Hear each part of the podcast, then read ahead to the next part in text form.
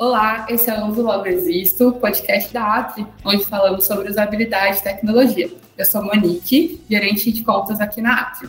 Hoje nós vamos falar um pouquinho sobre os avanços de AI e Machine Learning, que terão destaque em 2022. Estamos com uma convidada muito especial. Eu queria que você se apresentasse um pouquinho, por favor. É, eu me chamo Cristiane, eu sou engenheira civil, eu faço mestrado em recursos hídricos e eu sou uma entusiasta da área de dados, de machine learning e de IA, porque eu percebo nessa área uma aplicabilidade gigantesca para os mais diversos segmentos, da pesquisa acadêmica aos problemas de negócio. Então, eu acho que vai ser muito interessante a gente conversar um pouco sobre esses temas. Perfeito, Cristiane, muito bom ter você aqui. É, bom, os principais especialistas aí, assim como você, né, líderes do nosso setor, principalmente de tecnologia, é, estão prevendo um avanço muito grande para 2022 nessa área.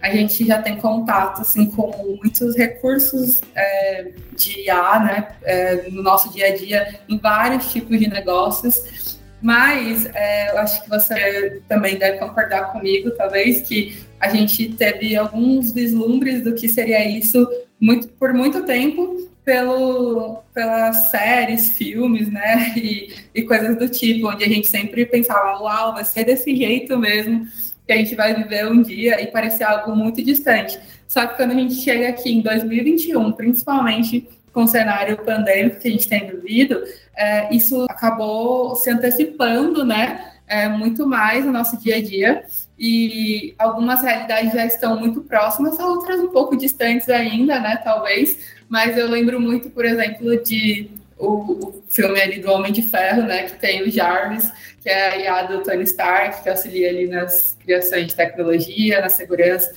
e eu queria saber o que, que você pensa um pouquinho sobre isso, para a gente quebrar o gelo aqui nesse assunto que é um pouco denso, de certa maneira, né?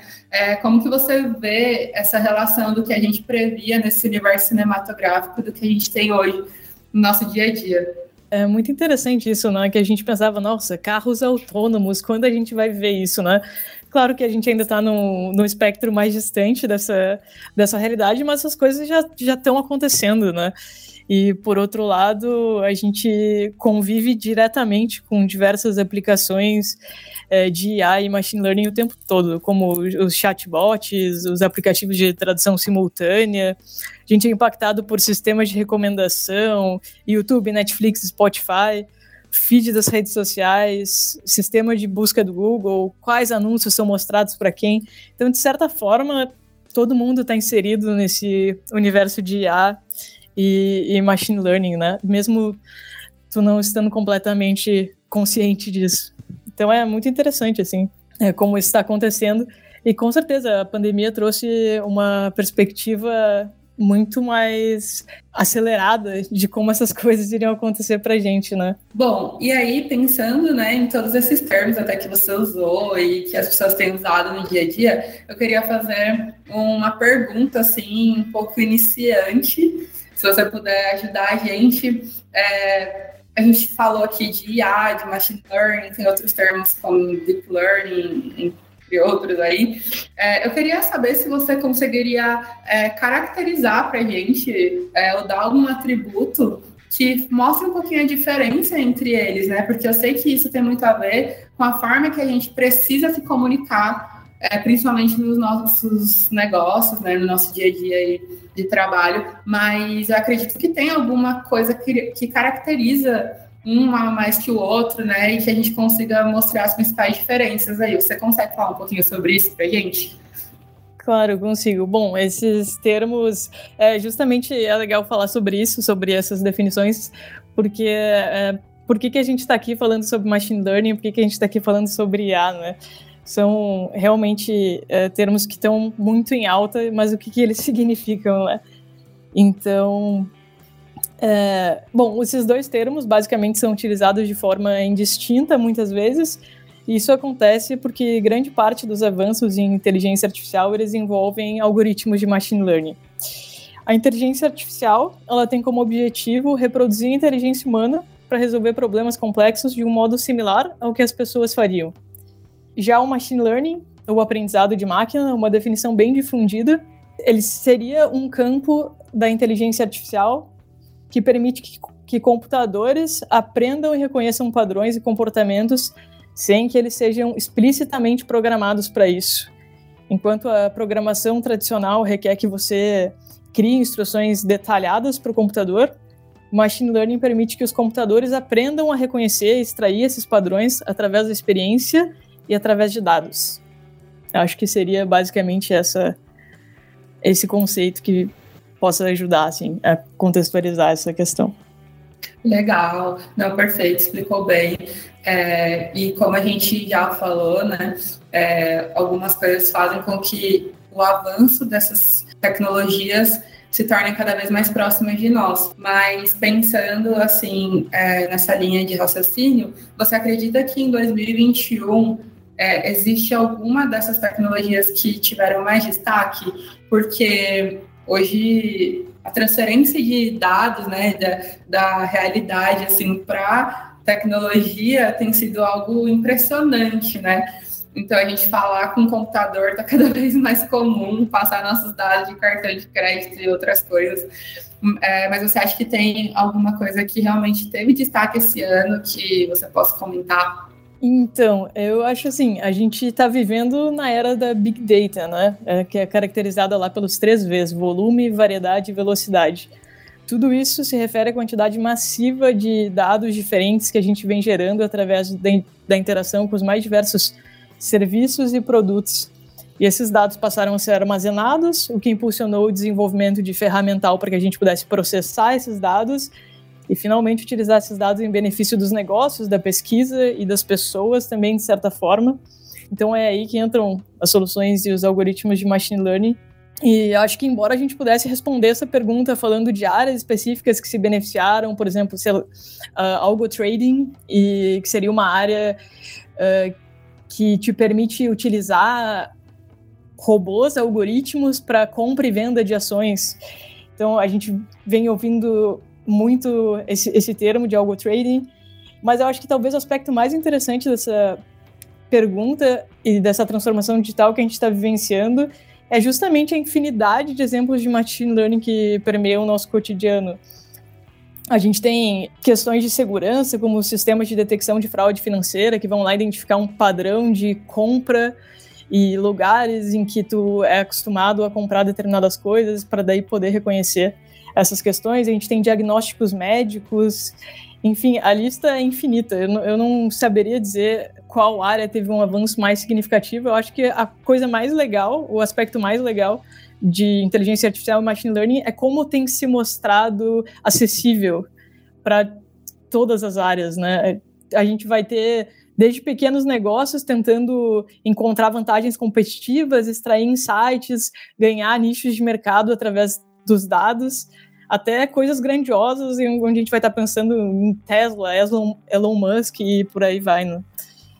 Com certeza, nossa, é, realmente foi muito curioso é, isso que você falou sobre essa parte mais financeira, né, onde a inteligência artificial é, tem ganhado força. Eu queria saber se você pode falar um pouco mais sobre isso, se tem ou até alguma outra área, né, que se beneficiou muito mais é, com isso, ou como essa área se beneficiou. Achei essa, em especial, muito interessante, porque eu não fazia ideia né, de quais vertentes que essa área poderia aproveitar na IA. É, então, sobre a, a parte financeira, eu realmente não tenho tanto conhecimento, mas o que a gente vê é, é realmente uma gama de, de aplicações para os algoritmos de machine learning, substituindo a, a incerteza humana ou o esforço humano por algoritmos que sejam capazes de trazer algum, algum intervalo, alguma, alguma possibilidade de quantificar essa incerteza e desatrelar um pouco de hipóteses que a gente cria de forma inconsciente, né? Trazer isso para um universo de dados e trazer esse viés é, mais assertivo para previsões, né? Então acho que é, esse é o grande esse é o grande ganho do, do, dos algoritmos é também é, trazer esse lado mais mais assertivo, mais fundamentado em dados do que em talvez feeling, do que talvez o que a gente tenha feito por muito tempo em muitos segmentos, tanto de mercado como de qualquer outra área, né? Mas a, acho que é mais ou menos essa a minha, a minha contribuição nesse sentido. Perfeito. Eu entendo que essa parte de, de finanças, né, que você falou, não é exatamente essa sua especialização, mas eu queria saber um pouquinho de qual tem sido a área que você tem mais é, se especializado e o que você tem encontrado de mais curioso né, nesse sentido, que tem te dado essa, essa clareza maior, essa parte do achismo, né? A gente que trabalha assim com comunicação, com marketing, envolve muito emoção, né, necessidades das pessoas. Então, isso realmente é, é muito interessante a gente conseguir dar certezas para as pessoas, porque é, hoje, com acesso a, ao conhecimento na internet, as pessoas querem mais dados e dados, né? Mas eu queria saber o que você, que, que está é, estudando sobre isso, está envolvida nessa área, é, tem estudado nesse momento, tem visto de mais curioso mesmo, né? Se você pode compartilhar com a gente. Claro, posso sim. É, então, eu estudo recursos hídricos e a gente tem uma série de pesquisas voltadas para previsões de cheias, por exemplo, e tu acaba utilizando um espectro amplo de soluções de tecnologia. Que daí vão de geoprocessamento, vão de internet das coisas, tu vai ter séries temporais de sensores, tu vai ter uma série de dados que vão te ajudar a prever determinados parâmetros que tu tem interesse, né? Tipicamente, inundações uh, são fenômenos que uh, moldam como a gente se relaciona com a cidade. Então, saber como prever essas coisas e ter uma assertividade maior sobre quando esses fenômenos vão acontecer e quantificar esses fenômenos são áreas interessantes assim que eu tenho tentado explorar aqui. E a gente já vê muita coisa acontecendo, muitos papers sendo publicados utilizando machine learning, embora ainda exista alguns setbacks relacionados a isso, porque modelos de machine learning são tipicamente modelos que a gente chama de black box são modelos que não garantem exatamente uma interpretabilidade e uma explicabilidade que muitas vezes problemas científicos exigem. Então, saber identificar essas coisas e saber quais regras estão sendo extraídas pelo modelo é algo que costuma ser bastante interessante dentro de projetos de pesquisa e eu acho que mesmo para outros nichos de mercado, tu precisa legal, tu tem um modelo que está fazendo previsões muito boas, mas esse modelo está se baseando em quê, né? Quais são as regras que o modelo está tomando, o que, que ele tomou como, como verdadeiro para tomar essa decisão. E tem vários exemplos na literatura falando de modelos que serviriam para identificar determinadas doenças, mas aí, em vez de identificar pelo motivo certo, se, por exemplo, uma determinada pessoa testou positivo para uma determinada doença, ele está pegando metadados, ou seja, informações associadas às máquinas que fizeram os exames ele encontrou uma correlação, então ele começa a fazer associações que na verdade são erradas. Então cabe a, ao cientista de dados, cabe ao pesquisador, cabe ao time de dados entender o que, que esse modelo de fato está fazendo. Então essa é uma área e é uma discussão bastante pertinente, acho que para todo mundo que tem se utilizado de inteligência artificial e de machine learning por aí. Uau, isso é realmente muito interessante, né? Principalmente na área da saúde, assim, é algo que pode é, promover coisas inimagináveis, né?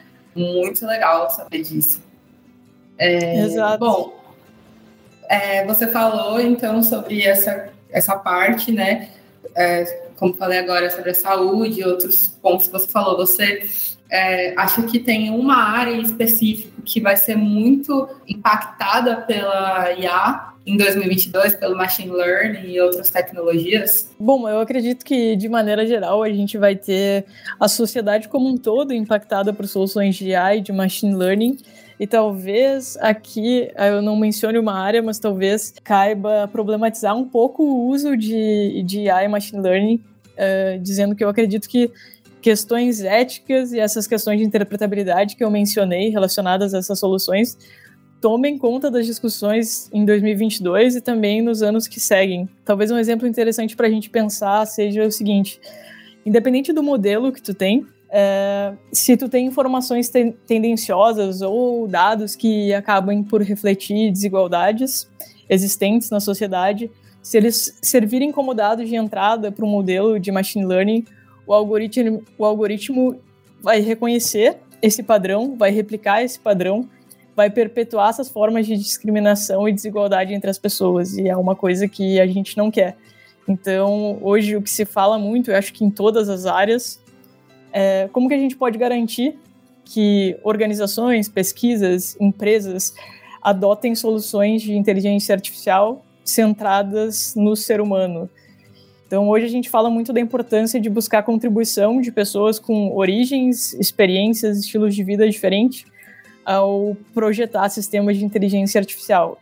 E eu acredito que essas discussões sejam ainda mais frequentes e importantes em 2022 em todos os segmentos que venham a se utilizar dessas soluções.